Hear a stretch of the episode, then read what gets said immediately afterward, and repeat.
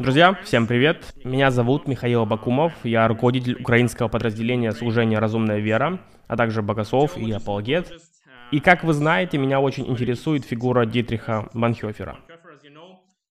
Мы продолжаем исследовать жизнь Дитриха Банхёфера, и в этом подкасте мы обсудим некоторые вопросы, связанные с его второй диссертацией с Майклом Ди Джонгом. Надеюсь, я правильно произнес вашу фамилию? Оно произносится как Диянг. Диянг. Диянг. Хорошо, прошу прощения. Все хорошо. Расскажите немного о себе. Какова сфера ваших научных исследований и почему вас интересует Банхёфер? Спасибо, Михаил, за приглашение. Очень приятно услышать от вас, что заинтересованность Дитрихом Банхёфером в Украине растет. это только усиливает мое желание поучаствовать в этом разговоре с вами. Спасибо. Я являюсь профессором религиоведения в университете в Южной Флориде. Он расположен в Тампе, в Соединенных Штатах. Я преподаю и исследую современную религиозную мысль, историю христианской мысли, а также такую тему, как религия и современное общество. И в рамках этой области моих исследований была публикация работ об Анхёфере. Я написал несколько книг и был редактором ряда книг о трудах Банхёфера. Что меня интересует в Банхёфере? В целом, мои интересы интеллектуальны. Меня интересуют философские и богословские вопросы, хотя в то же время все больше меня интересуют также более практические политические вопросы, поскольку они касаются Дитриха Банхёфера. Во всяком случае, мне кажется интересным в Банхёфере то, как он сочетал как личность определенные интеллектуальные интересы, сочетал их с практическими интересами. Также меня интересует, как Банхёфер сочетал некоторые интеллектуальные интересы с духовными интересами. Таким образом, мне Дитрих Банхёфер представляется очень привлекательной, интересной личностью личностью, которой удалось развить в себе все эти разнообразные дарования, эти таланты, которые, возможно, многим другим людям было бы сложно сочетать. Меня заинтересовало в нем это. Это тот, кого вы можете знать по-разному, в зависимости от того, что из его трудов вы прочли впервые. Возможно, вы знаете Банхёфера благодаря книге «Хождение вслед», духовные книги с элементами поклонения. Также он написал другую книгу, которую мы обсуждаем сегодня «Акты бытие», философскую, абстрактную, сложную. Поэтому мне весьма интересно, как один человек может сочетать в себе все это. Немногие знают, что Банхёфер был ученым высшего уровня. Именно. Который писал очень сложные работы. Его тексты действительно сложны. Когда читаешь акты бытие, иногда трудно понять некоторые его идеи. Верно. Почему вы решили исследовать эту диссертацию под названием «Акт и бытие»? Вы знаете, я принял такое решение, когда работал над своей диссертацией. Я был в аспирантуре в университете Эмори в Атланте, Джорджия, Соединенные Штаты. То есть это было где-то в 2006 году или приблизительно в 2007 году. И как вы уже отметили, тогда Дитрихом Банхёфером и его произведениями интересовались многие. О нем говорили. Им интересовались.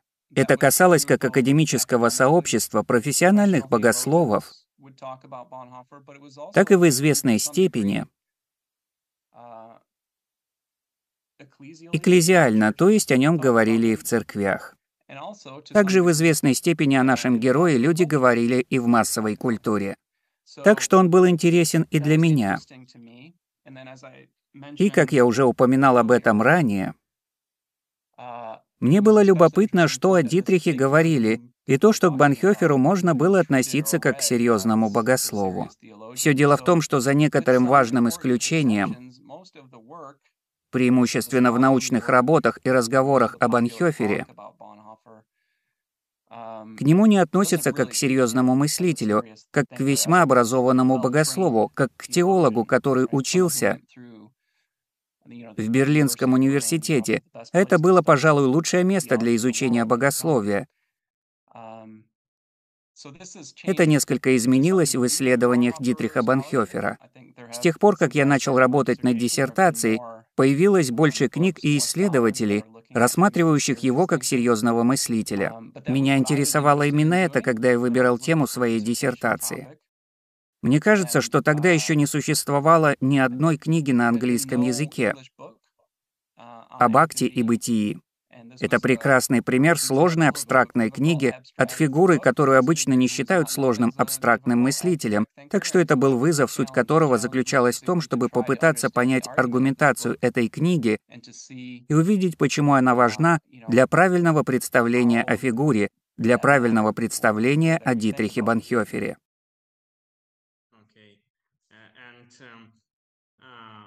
Как долго вы постигали идею его диссертации? Как долго?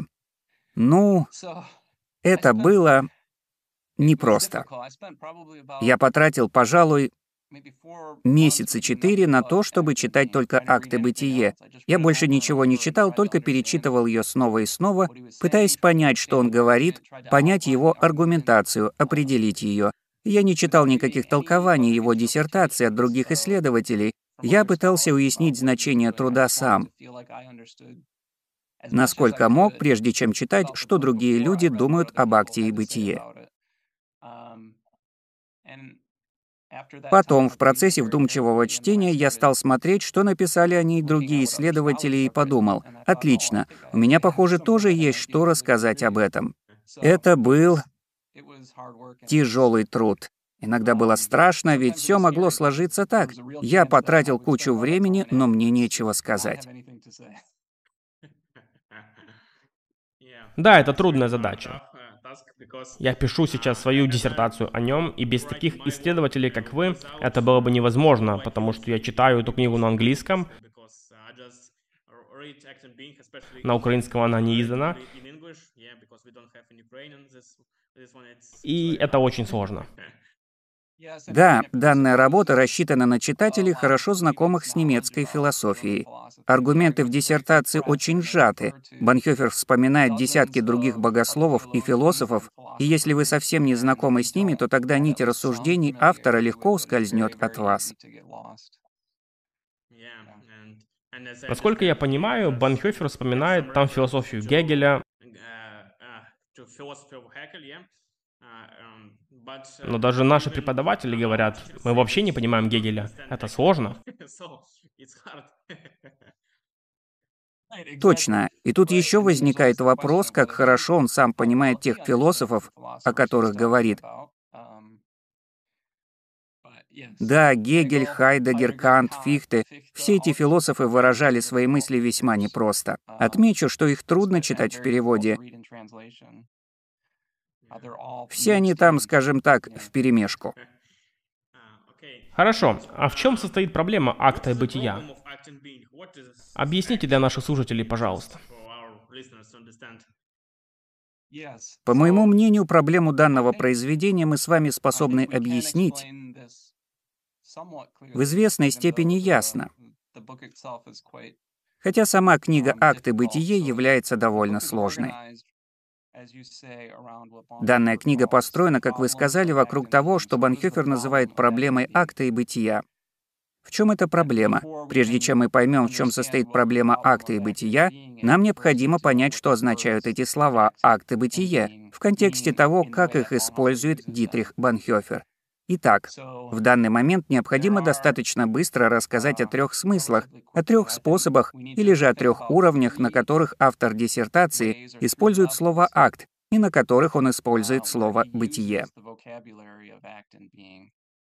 На первом уровне или первый способ использования Банхёфером термина «акт» и термина «бытие» указывает на то, что Дитрих Банхёфер употребляет их как базовые противоположные концепции, как базовые противоположности.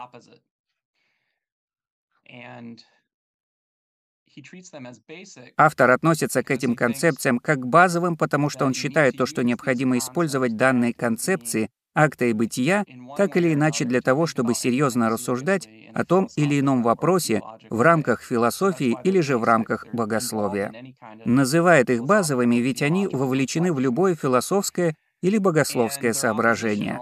И они также противоположны, то есть они, похоже, взаимонесовместимы или противоположны друг другу.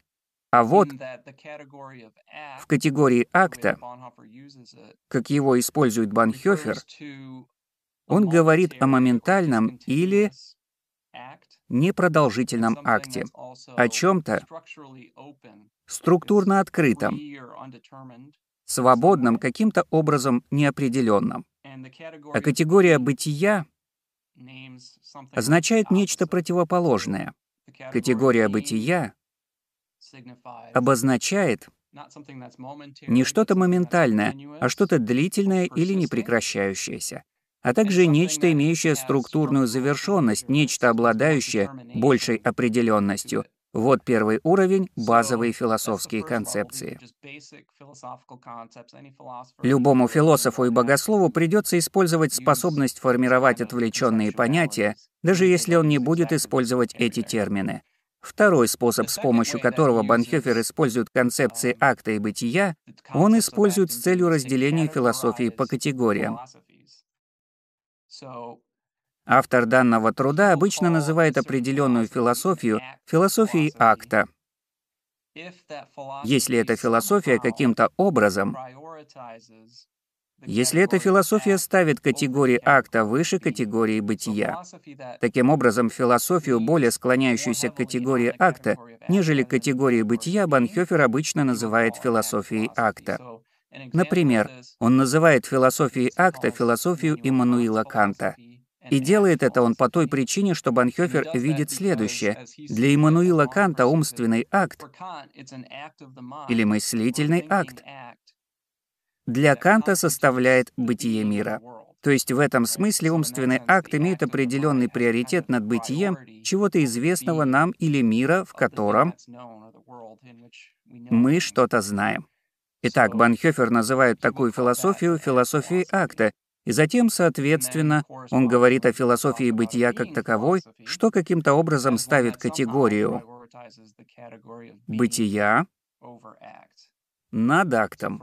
Определенная противоположность Канту — более реалистичная философия, в которой бытие чего-то существует до нашего знания о нем и определяет, как мы это знаем. Такая философия будет философией бытия. Вот второй пункт, где автор использует категории акта и бытия, чтобы разделить подходы у определенных философов по категориям. Цель использования третьего важнейшего способа, к которому прибегает Банхёфер, это разделение разных богословских учений по категориям для получения ответа на вопрос, как то или иное богословское учение использует концепции акта и бытия. Согласно рассуждениям Банхёфера, важнейшей концепцией в богословии является откровение, концепция откровения. Поэтому его интересует следующее. Относится ли определенное богословское учение или определенный богослов к откровению больше как к акту или как к бытию? Пример богословского учения, относящегося к откровению как к акту, это учение, где откровение считается своеобразным Словом Божьим, произносимым в определенный момент. Это будет богословие акта, если оно исповедует такую концепцию откровения. Отметим, что богословие бытия могло бы отождествлять откровение с тем, что существует, с чем-то непрестанным.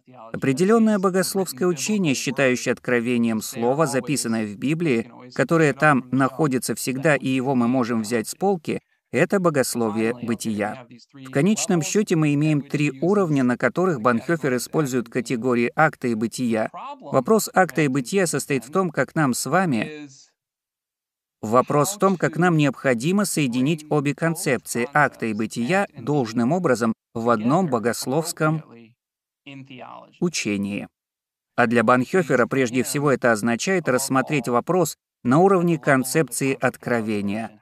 Как объединить эти категории акта и бытия, если мы рассуждаем об откровении? Банхёфер считает, что правильное богословское учение должно соединить эти концепции, потому что, по его мнению, правильное учение об откровении должно содержать обе эти идеи. Откровение должно быть актом, оно должно быть свободным деянием, деянием, встречающим человека извне. Но также откровение каким-то образом должно иметь бытие, потому что нам нужно откровение, чтобы иметь, скажем так, надежность, чтобы быть постоянным и достижимым. По мнению писателя, богословие должно отвечать за оба аспекта откровения. И в этом есть проблема, потому что очевидно то, что обе эти концепции противоположны нашему намерению, как мы соединяем их, и как мы обращаемся к философским ресурсам за помощью выражений концепции откровения, уместного для богословского учения. Такой вопрос, связанный с актом и бытием, ставит он в книге, и вокруг него он строит ее структуру. Хорошо, спасибо. Вы написали книгу об этом под названием «Богословское формирование Банхёфера». И в своей книге вы говорите, что представителем богословского учения акта является, например, Карл Барт. Насколько я понимаю, суть в том, что Барт говорит лишь о кратковременном откровении. Но как насчет церкви тогда? Как насчет Бога? Как насчет продолжительности этого откровения? Что касается Барта, мы не можем сказать, что церковь для него является откровением в этом мире.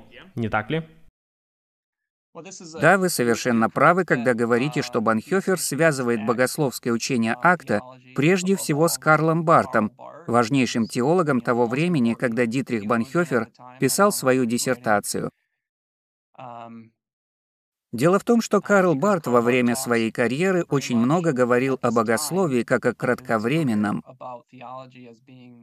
Слове Божием, которое звучит, а затем затихает. Богословы очень много дискутируют о том, насколько точно Дитрих Банхёфер излагает воззрение Карла Барта, а также как точно, до какого времени он точно это делает, ведь мышление Барта менялось. Однако в любом случае Дитрих Банхёфер изображает Барта как мощного богослова акта. И, как вы уже сказали, вопрос заключается в том, как нам с вами понять, Аспекты богословия или аспекты христианской жизни, относительно которых мы похожи, хотели бы, чтобы они имели длительный характер. Разве мы с вами не хотим, чтобы, например, церковь или же христианская община была надежным местом, где можно было бы получать божественное откровение? И разве мы не хотим иметь возможность сказать, что христианин, человек, верующий в Иисуса Христа, является таковым в определенном длительном смысле, а не просто от одного мгновения к другому? Если Бог говорит ко мне, то я христианин, а в следующее мгновение уже нет? Эти опасения всегда являются опасениями о продолжительности откровения и всех его дальнейших последствиях того, как мы думаем о продолжительности христианской церкви, каждого христианина и о продолжительности его веры. Все это, по его мнению, остается неопределенным, если ваша концепция откровения слишком радикальная и слишком ориентирована на акт, что, на его взгляд, есть у Карла Барта. Относительно вопроса церкви, который вы упоминали в диссертации «Акт и бытие», Банхёфер говорит, что в представлении Барта, как его характеризует Банхёфер, церковь является просто общностью людей, которой откровение является или не является а он желает, чтобы оно имело более продолжительный характер. Правильно ли сказать, что католики и православные христиане не могут быть богословами акта, потому что они верят в преемственность церкви?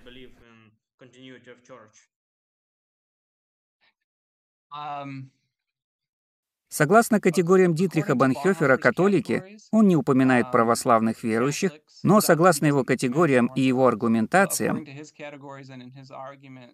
он относит католицизм, кажется, да, почти полностью к богословию бытия. И это потому, что, согласно его пониманию, Католические христиане относятся к церкви как к месторасположению откровения.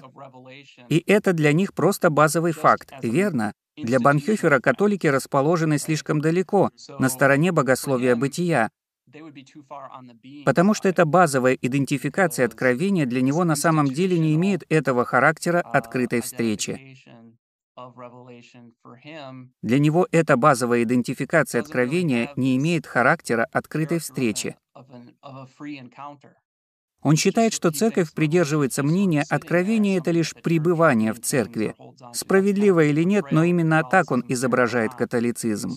Хорошо, что вы, Михаил, затронули эту тему, потому что Банхёфер пытается найти альтернативу концепции откровения, очень ориентированной на акт, а затем и церкви в его изображении Карла Барта в описании откровения и церкви, очень ориентированной на бытие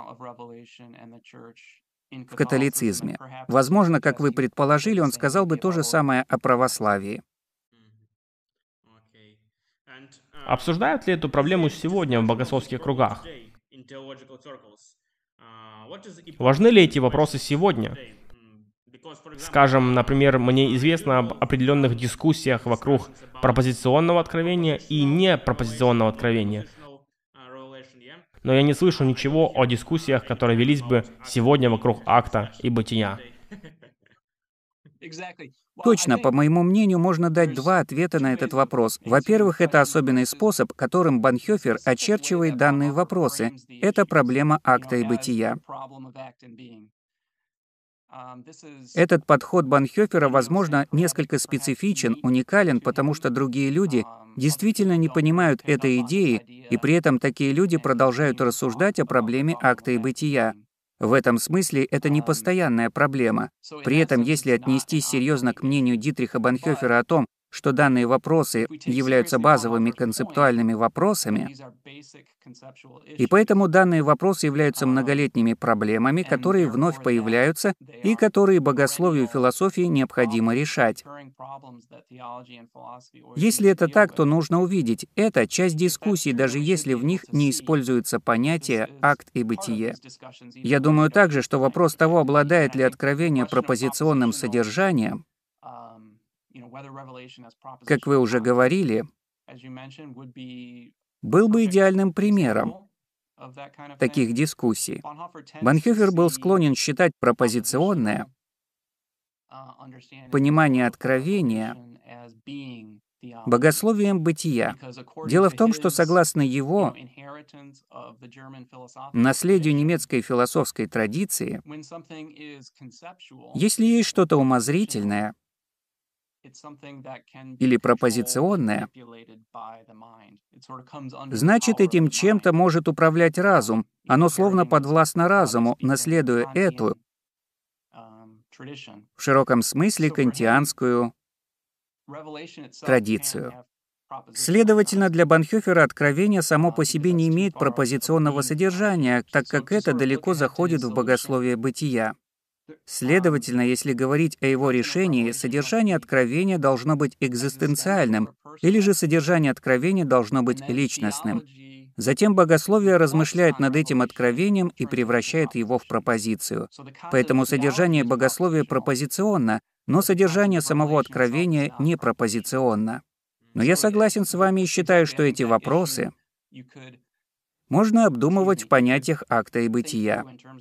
Подумайте об относительных преимуществах «за» и «против», об рассуждениях об откровении, как концептуальном, что можно видеть как бытие, а что нет. Когда мы говорим о контексте, в котором находился Банхёфер, а именно о нацизме и Гитлере,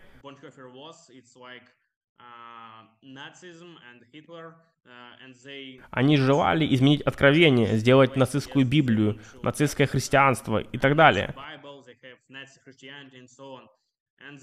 Эта идея очень важна, ведь Банхёфер говорит, что откровение — это не только такие вещи, как церковь, Библия и так далее, а также личность, стоящая за ними, и мы не можем изменить эту личность, не так ли? Именно так. Да, именно так. Для Банхёфера откровение всегда носит характер неожиданной встречи. Даже если вы получаете что-то в христианской общине, это всегда определенная конфронтация. Оно всегда судит вас. Итак, эта нацистская идея, появившаяся несколько позже после акта и бытия, говорит, что можно просто использовать откровение для поддержки определенной политической идеологии, то есть, по сути, использовать откровение для самооправдания, но не для самоосуждения.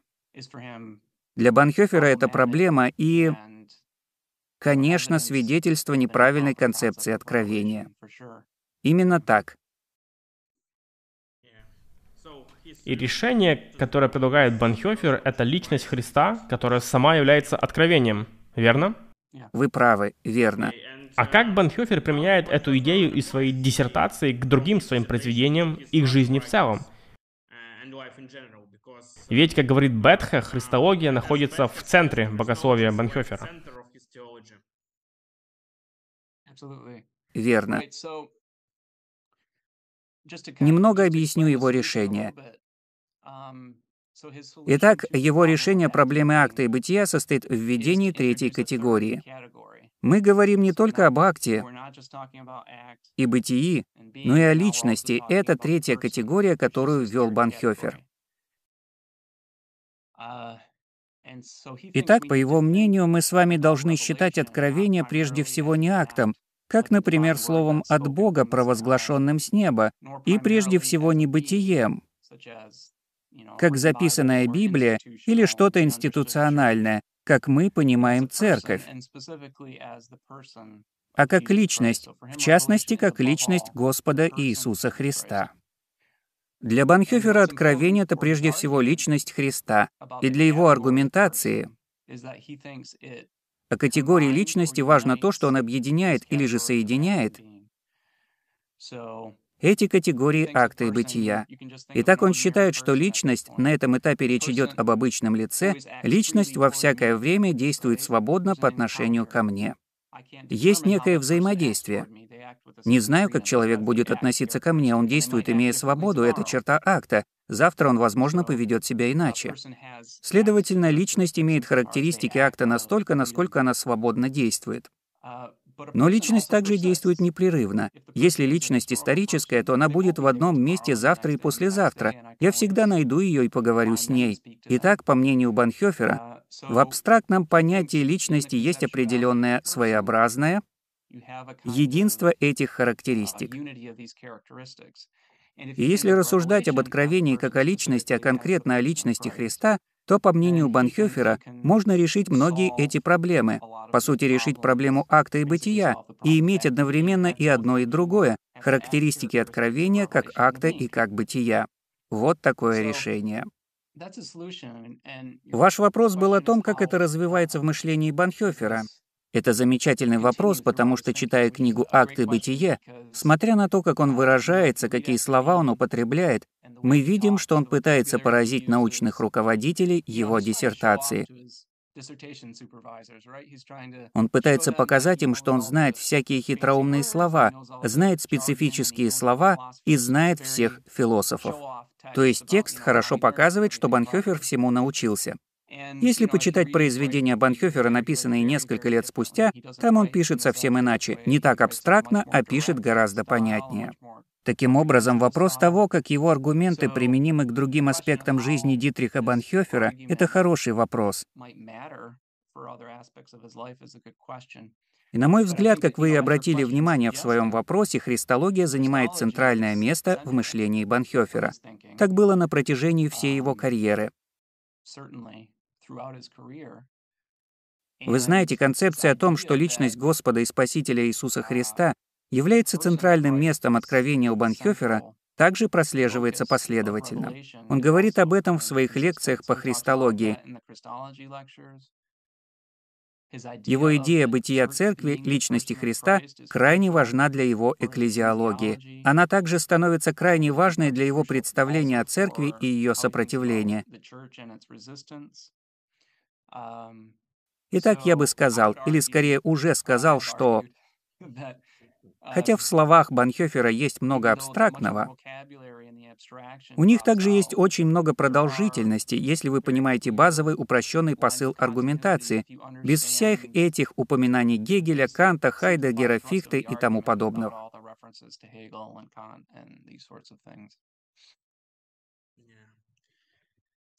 Спасибо. Считаете ли вы проблематичным некоторые идеи Банхёфера, особенно это его решение? Какие его идеи, на ваш взгляд, важны для сегодняшнего дня?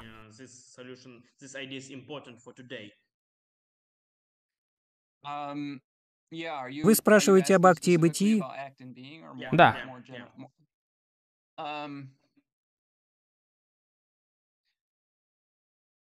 Интересно, что когда мы пытаемся оценить определенный аргумент и его убедительность, или, иначе говоря, успешность аргумента, я разбил бы свой ответ на два фактора.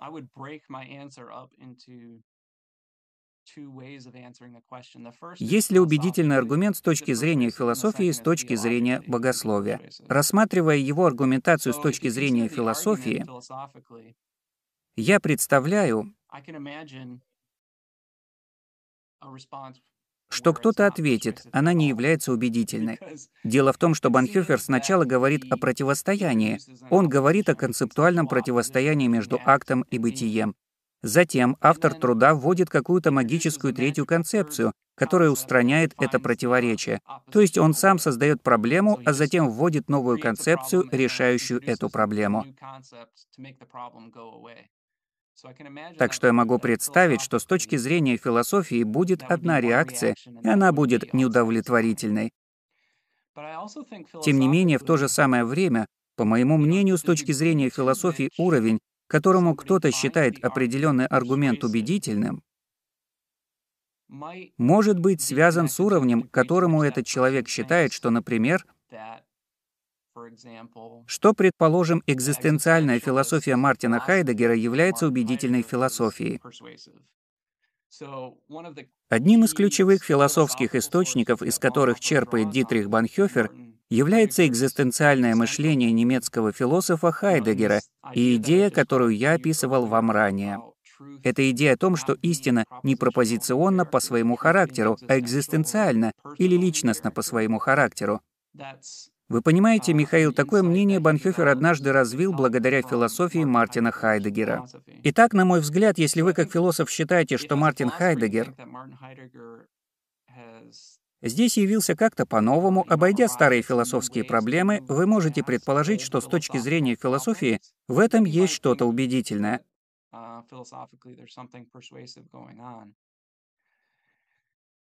на другом уровне есть вопросы богословия аргументация этой книги и, в конце концов, решение проблемы не философские, а богословские.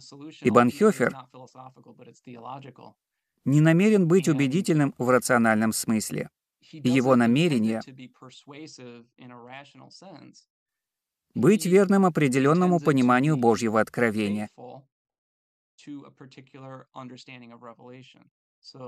Следовательно, автор диссертации пытается найти такую концепцию, которая, на его взгляд, точно отражала бы то, что он считает подобающим изложением откровения. И такой образ мышления об откровении выделяется в его лютеранской традиции. Итак, по моему мнению, для вас, пожалуй, это будет убедительным, если вам такое понимание откровения кажется заслуживающим доверия.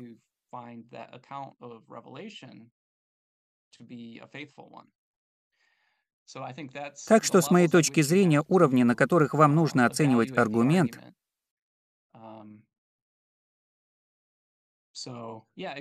ну, если вы лютеранин и любите Хайдегера, то, вероятно, для вас это будет убедительно. А если вы католик и любите, например, Фому Аквинского, то, может быть, и нет.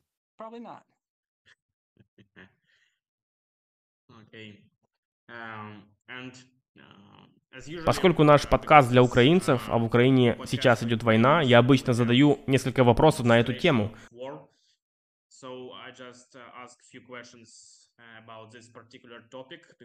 Поскольку отношение к войне Банхёфера, среди прочего, интересует людей не только в Украине, но и во всем мире. Итак, каково было отношение Банхёфера к участию христиан в войне и политике? Вы тоже писали об этом в своей книге. Мы знаем, что отношение Банхёфера к этому вопросу довольно неоднозначно. Так что вы думаете об этом? Да, вы правы. Я писал на эту тему. Она действительно неоднозначная.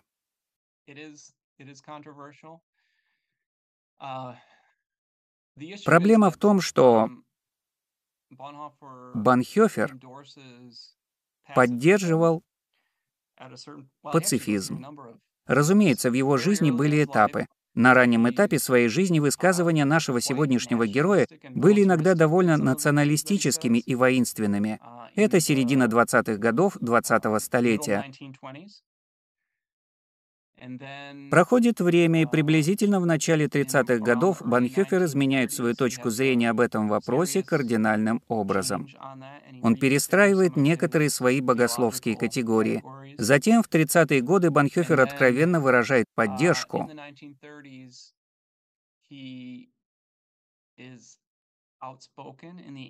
он выражает поддержку антивоенному движению.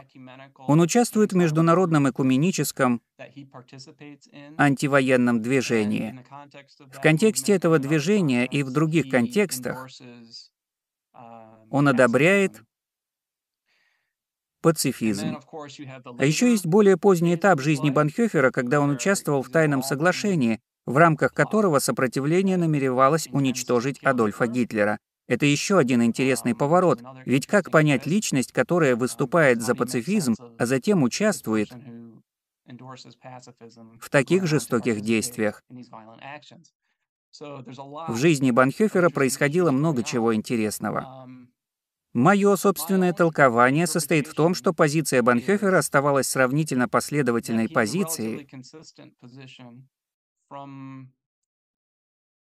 с конца 20-х годов 20-го столетия, потом в начале 30-х годов и до конца его жизни.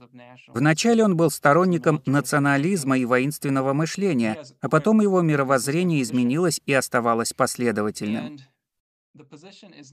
Итак, позиция Дитриха не заключалась в стопроцентном пацифизме, хотя он и использовал слово «пацифизм». Дело в том, что Банхёфер отстаивал своеобразный ситуационный пацифизм, то есть пацифизм в определенном контексте, что в немецкой среде тех лет было довольно радикально.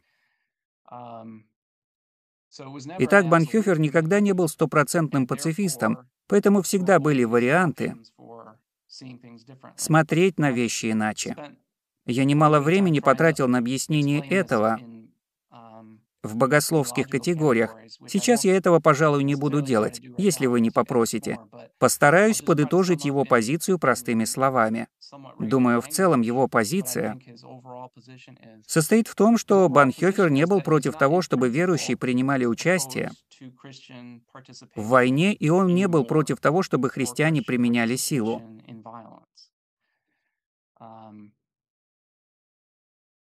He Смотрите, Банхёфер оставляет этот вопрос открытым с учетом ряда богословских соображений и исторических соображений. Мое толкование звучит следующим образом. Даже когда вы читаете разные отрывки, в которых Банхёфер кажется наиболее пацифистским, он все равно имеет это в виду. Например, он говорит, что не хочет участвовать, он не хочет, чтобы его забрали в немецкую армию. Рассуждая об этом, он не говорит что-то вроде «я не хочу, чтобы меня забрали, ведь я считаю, что христиане не должны участвовать в войне». Он говорит, «Я не могу участвовать в этой войне, которая продолжается сейчас. Это частный случай, и он говорит, «Я не хочу участвовать в этой захватнической вооруженной борьбе». Однако в целом он, похоже, поддерживал участие христиан в военных действиях. В украинском контексте, когда речь идет об обороне, Банхёфер, похоже, был бы открыт для участия в такой вот войне. С богословского взгляда это сложная позиция. Ее истоки в лютеранской традиции. Традиция лютеранской церкви изначально была настроена против более пацифистских. Традиция была настроена против более радикальных пацифистских ветвей реформатской традиции, она утвердила возможность С определенными ограничениями лютеранская традиция утвердила возможность участия христиан в государственной власти и утвердила возможность служения верующих в армии. Итак, я поместил бы Дитриха Банхёфера в эту общую традицию. Обратите внимание, он делает суждения в рамках этой общей традиции по поводу того, что уместно, учитывая конкретные обстоятельства. Ответ не полный, ведь он сложный.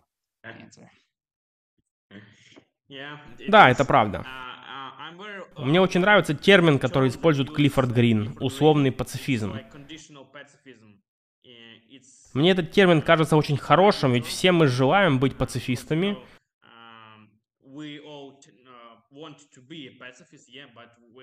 Но иногда мы просто не должны ими быть.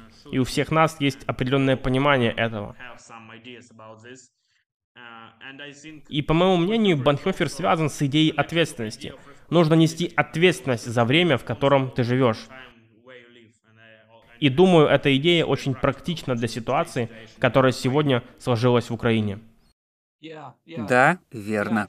Я в основном соглашаюсь с тем, что рассказывает профессор Клиффорд Грин. В общем и целом я согласен со взглядом Клиффорда об Анхёферовой этике мира, об условном пацифизме и оппозиции по умолчанию, направленной к миру. Моя позиция, по-видимому, такова, что я, в общем-то, соглашаюсь с ним, хотя решил высказать ее в более богословских категориях, пытаясь объяснить, как эта позиция работает относительно его собственного лютеранского прошлого. В общем, думаю, я соглашаюсь с точкой зрения профессора Клиффорда. Если пацифизм условен, то изменения во взглядах Банхёфера невелики. Это просто оценка условий и принятие решений в определенный момент. Знаете, для кого-то это может стать решением их собственных вопросов. Ведь, например, по моему мнению и по мнению других людей, в Писании мы не видим четкого изложения теории справедливой войны.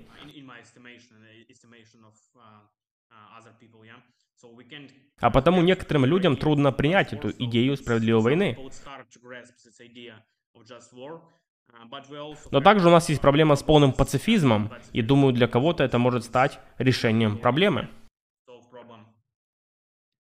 Вы использовали слово «ответственность». Так вот, слово «ответственность» с моей точки зрения полезно как слово, которое хорошо описывает его подход. Потому что часто, не всегда, но часто, позиции, связанные с пацифизмом, идут рядом с определенной заботой о нравственной чистоте. И вот Банхёфер в своем труде «Этика» выражает заинтересованность тем, как отойти от таких идей, спрашивает, как отойти от таких идей и размышляет в понятиях ответственности. Какова моя ответственность здесь, даже если... Неся свою собственную ответственность, я, возможно, подвергну сомнению моральную чистоту. Итак, с моей точки зрения, категория ответственности важна, и нам нужно отнестись серьезно к тем моментам, в которых ответственный поступок может сделать нас морально-нравственно виновными. Поэтому слово «ответственность» здесь уместно.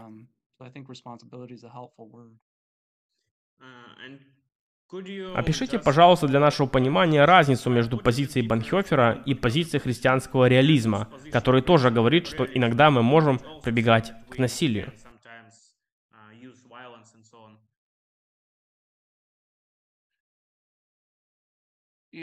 Да, хороший вопрос.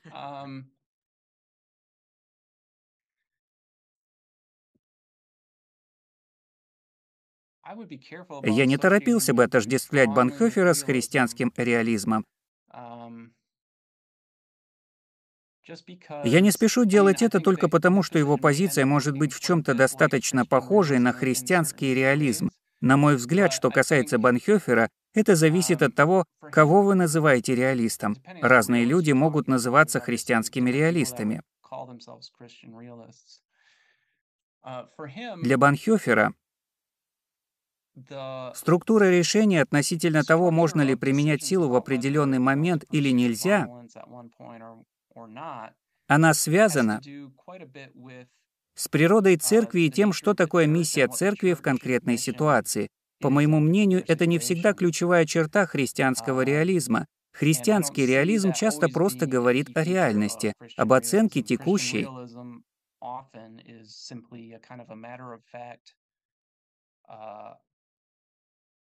ситуации в мире. Общее с Банхёфером здесь то, что он тоже имеет эту составляющую. Он считает, что перед тем, как действовать, нужно принимать во внимание текущую реальность.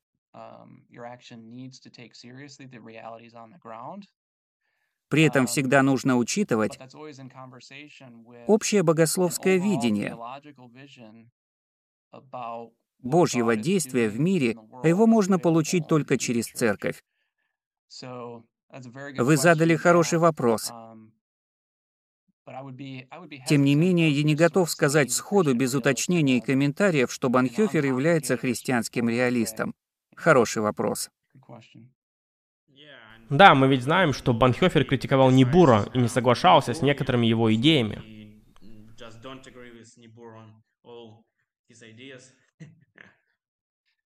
Да. Несколько десятилетий назад был такой аргумент. Был такой аргумент.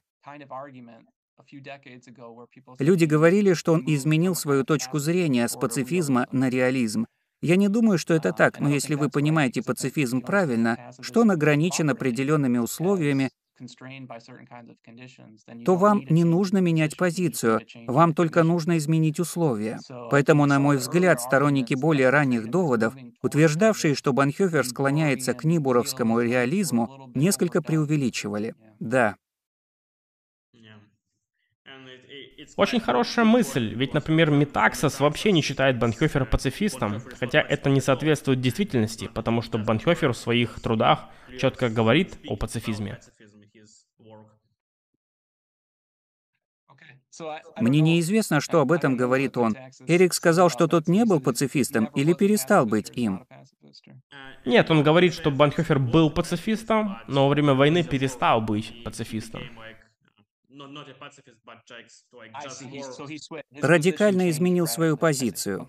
Понял. Нередко говорят, что Банхёфер радикально изменил позицию, но, по моему мнению, здесь недооценивается утонченность богословской позиции героя нашей темы, позиции, сочетающей в себе несколько разных вариантов.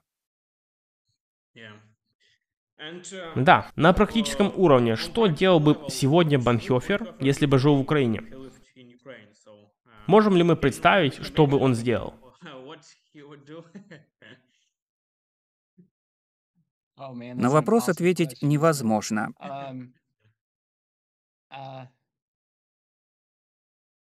Я попробую дать ответ, но сначала скажу о том, почему ответить невозможно.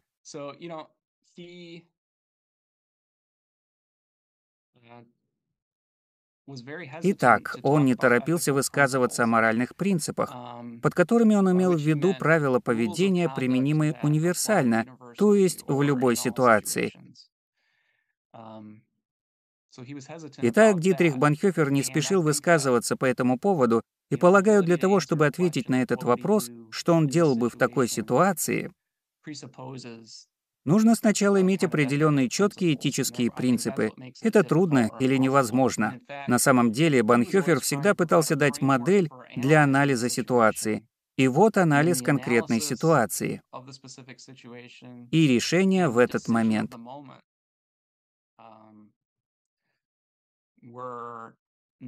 Они были обязательными, нельзя взять какую-то книгу с правилами и применить ее. Проблема в этом.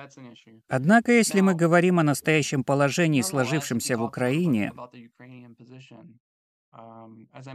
то, как я уже сказал, Банхёфер говорит об участии последователей Иисуса Христа в оборонительных войнах.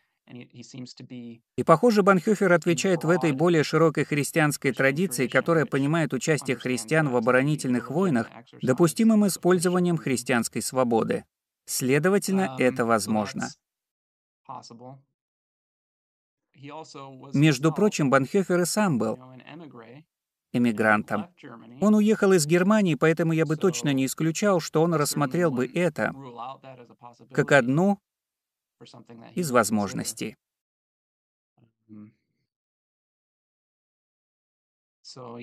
Ну вот, я ответил бы так. А что думаете вы? Мне трудно понять эту его нерешительность в принципах, потому что, с одной стороны, есть Банхёфер, который говорит о Нагорной проповеди и практическом соблюдении принципов Иисуса.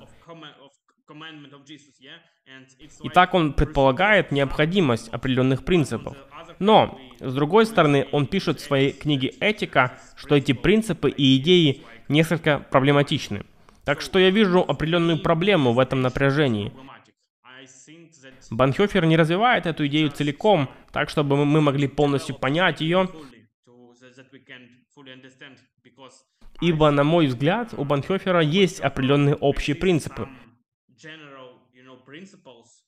которые в разных ситуациях можно применять по-разному, насколько я понимаю.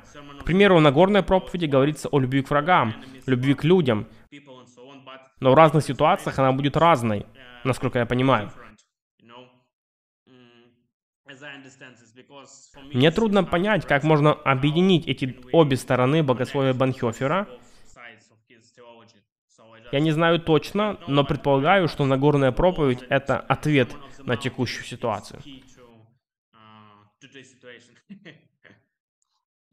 Да, может быть, целиком. Однажды я писал о существовании одного значимого различия.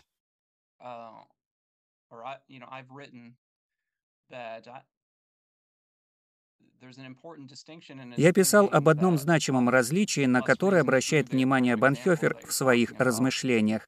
Оно помогает понять случаи, приводимые для объяснения, о которых вы говорите. Это разница между законом и заповедью. Итак, закон — это принцип. Таким образом, закон является принципом, это универсально применимый моральный закон. А заповедь — это, как говорит он, это, как он говорит, конкретизация закона. Я сейчас имею в виду провозглашение власти закона в определенной конкретной ситуации.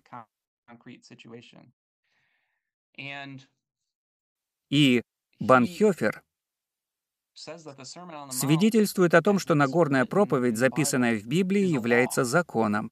Далее он свидетельствует о том, что христиане не могут относиться к ней как к универсально применимому принципу.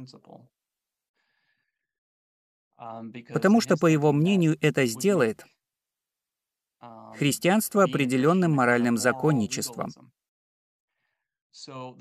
Итак, роль христианина состоит в том, чтобы слушать божественное повеление в конкретной ситуации. По мнению Банхёфера, Нагорная проповедь может быть конкретной заповедью. Иными словами, Всевышний мог произнести этот закон как заповедь для этого момента.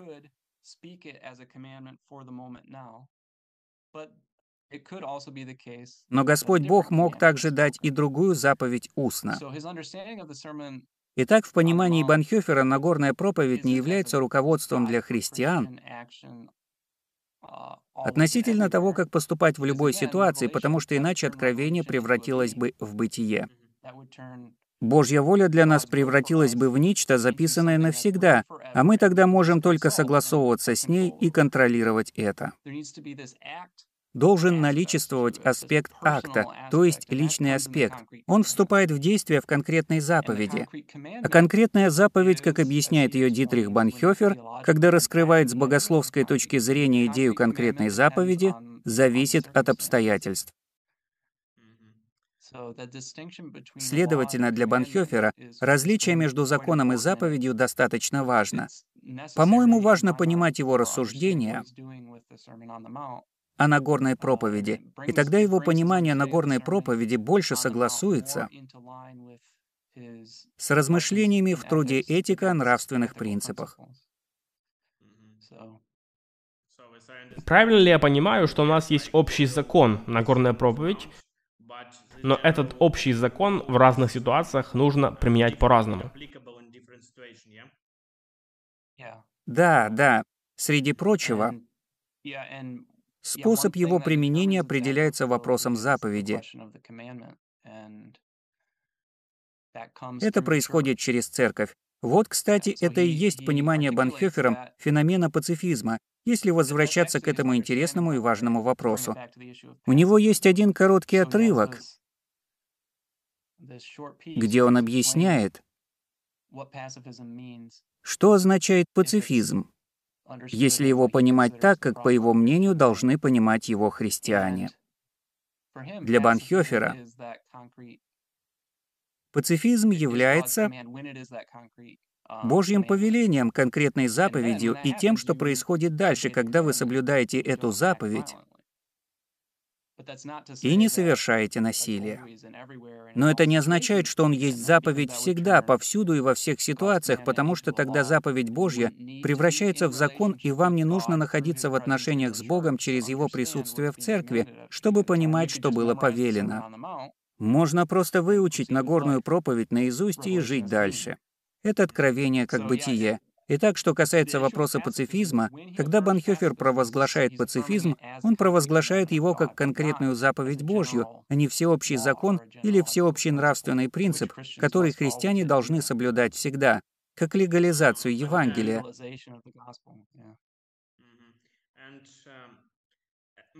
Но, как я уже упоминал, следует искать определенную последовательность в заповедях. Например, разве может однажды Бог сказать «ненавидьте врагов своих»? Или что-нибудь подобное. Думаю, Банхёфер так не думал. Нет, вы правы. Но Банхёфер считает, что любовь к ближнему может иметь разные формы. В своем труде «Этика» он комментирует идею любви к ближнему из Нагорной проповеди. В «Этике» Дитрих утверждает следующее. Да, мы любим своих ближних, но форма этой любви не всегда предопределена. Понимаю, что это хитроумный аргумент, потому что он, похоже, предполагает, что любовь может иметь форму насилия или чего-то подобного. Это хитроумный аргумент, но Банхюфер действительно говорит, что так же, как заповедь Божью нельзя свести к конкретному способу действия, так и любовь к ближнему нельзя свести к конкретному предписанию. Свести к конкретному поведению. Иногда я могу проявлять любовь к своему ребенку, давая ему деньги, а иногда не давая ему денег, если я хочу наказать его или если хочу научить его чему-то. То есть я могу любить своего ребенка, но способ моих действий не предопределен, и мне нужно учитывать текущую ситуацию. Вы понимаете, это очень непростые вопросы. Да, большое спасибо за разъяснение. Ведь знаете, когда впервые читаешь «Хождение вслед», то кажется, что Банхёфер, подобно фундаменталистам, говорит об откровении как о бытии. Но когда мы понимаем эти все нюансы, то понимаем, что это совсем другая идея. Вы правы, и это можно увидеть в его объяснении. Банхёфер объясняет это в разных текстах, которые он написал в то же время, что и «Хождение вслед». Итак, думаю, в контексте всех других произведений Банхёфера понятно, что его интересует соблюдение Божьей заповеди, а не определение того, чем всегда эта заповедь является, и это он подчеркивает в «Хождении вслед». Спасибо. И последний короткий вопрос. С каких книг вы бы посоветовали нашим зрителям начать изучение Банхёфера? У меня здесь несколько книг. Зрители читают по-английски? Да. Эта книга хороша. Она называется «Богослов сопротивления. Жизнь и мысль Дитриха Банхёфера». Ее автор Кристиана Тиц а перевела ее Виктория Барнетт. Мне эта книга нравится, потому что в ней есть биографический материал, но также есть некоторые богословские итоги того, что Банхёфер делал в конкретные периоды.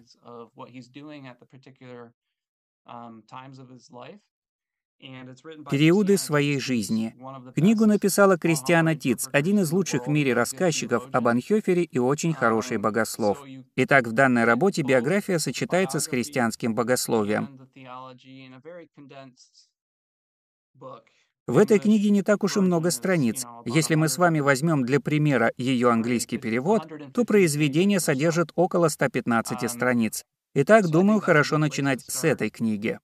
Еще одна книга называется «Читатель Банхёфера». Я вместе со своим другом Клиффордом Грином являемся ее составителями. Это толстая книга, состоит примерно из тысячи страниц, и вся она содержит избранные труды Банхёфера. Итак, если вам трудно найти все труды Банхёфера, или если покупка его многотомного собрания сочинений обойдется вам в копеечку, это хороший вариант получить подборку его замечательных сочинений. Как я упоминал ранее, надеюсь, что уже скоро появится русский перевод моей книги, которая называется «Банхёфер о сопротивлении». «Банхёфер о сопротивлении». Тем, кто читает на русском, скажу, что я ожидаю, когда эта книга выйдет в свет. Вот такие книги я посоветовал бы для начала. Большое спасибо. Кстати, читали ли вы все книги Банхёфера? Читал ли я все вышедшие книги о нем? Нет. Мне пришлось бы заниматься все время только этим, а у меня есть другие интересы. А именно книги Банхёфера? Вы прочли все 16 томов?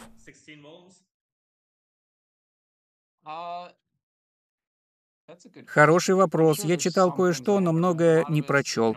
Письма, записи в дневнике и тому подобное. Я многое не прочел, но точно читал хоть что-то в каждом из 16 томов. Большинство того, что имеет богословское значение. Да. Прекрасно. Спасибо за ваше время. Спасибо за то, что поделились знаниями. Это очень полезно и, надеюсь, будет полезным для наших слушателей. Я тоже надеюсь на это, и я желаю всего наилучшего вам и вашим друзьям из Украины. Желаю вам успехов в изучении трудов пастора и богослова Дитриха Банхёфера. Надеюсь, что такие разговоры будут и дальше. Меня они делают счастливым. Спасибо.